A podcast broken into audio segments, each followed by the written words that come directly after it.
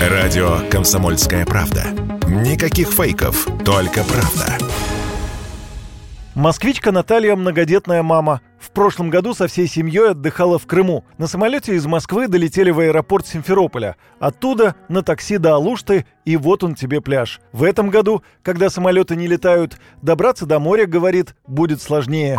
Прошлым летом мы всей нашей большой семьей летали в Крым, провели там отпуск. Было все просто потрясающе. Мы не ожидали, что будет настолько здорово, настолько много там таких великолепнейших просто мест. В этом году тоже, в принципе, хотели провести там отпуск, но единственная проблема, что самолеты не летают, а ехать туда на поезде с кучей маленьких детей, ну, просто не представляется возможным.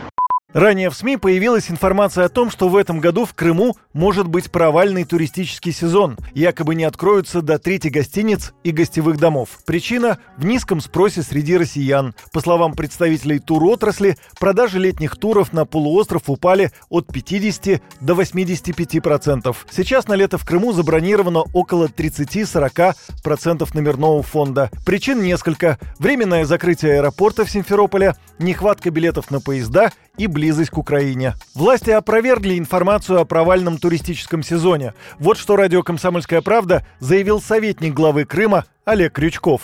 Каждый год в мае наши конкуренты, не будем называть какие-то регионы и наши, и не наши, проводят определенную кампанию, чтобы дискредитировать в некотором плане крымские курорты. Мы к этому относимся абсолютно спокойно, потому что знаем, что уже в первых числах июля или в конце июня у всех крымчан начнутся телефонные звонки с просьбой помочь нам найти какую-нибудь гостиницу. Можем сказать только одно, что море греется, рестораны вкусные у нас, все зеленое, очень красиво, пляжи приведены в порядок.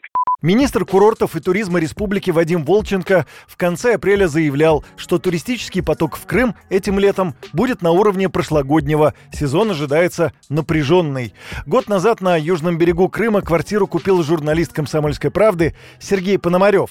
Раньше летал на самолете, но вот уже несколько раз добирался до полуострова на поезде. Время в пути 30 часов.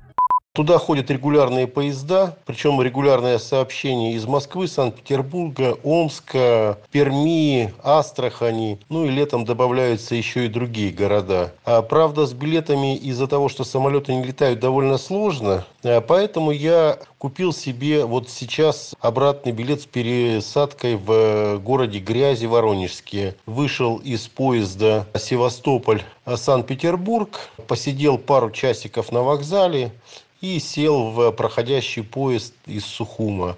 Дорога эта заняла у меня около 30 часов. Прямой поезд, самый скорый, из э, Симферополя до Москвы идет ну, 28 часов. На самом деле никаких сложностей нет. Председатель общественной организации «Курортный Крым» Александр Бурдонов в интервью радио «Комсомольская правда» заявил, что, несмотря на все трудности, туристы приедут на полуостров. У Крыма есть своя целевая аудитория, которая любит природу и климат Турист всегда есть. Э, море, солнце, они девальвации не подлежат. Да? Потребность в отдыхе, она всегда есть у людей. Поэтому то количество, которое приедет, приедут те туристы, которые наши. Для Крыма э, всегда находился свой турист, который приезжал и считал, что Крым гораздо лучше, все остальное. То есть это, грубо говоря, отношение к Крыму, к природе, к истории, ментальности.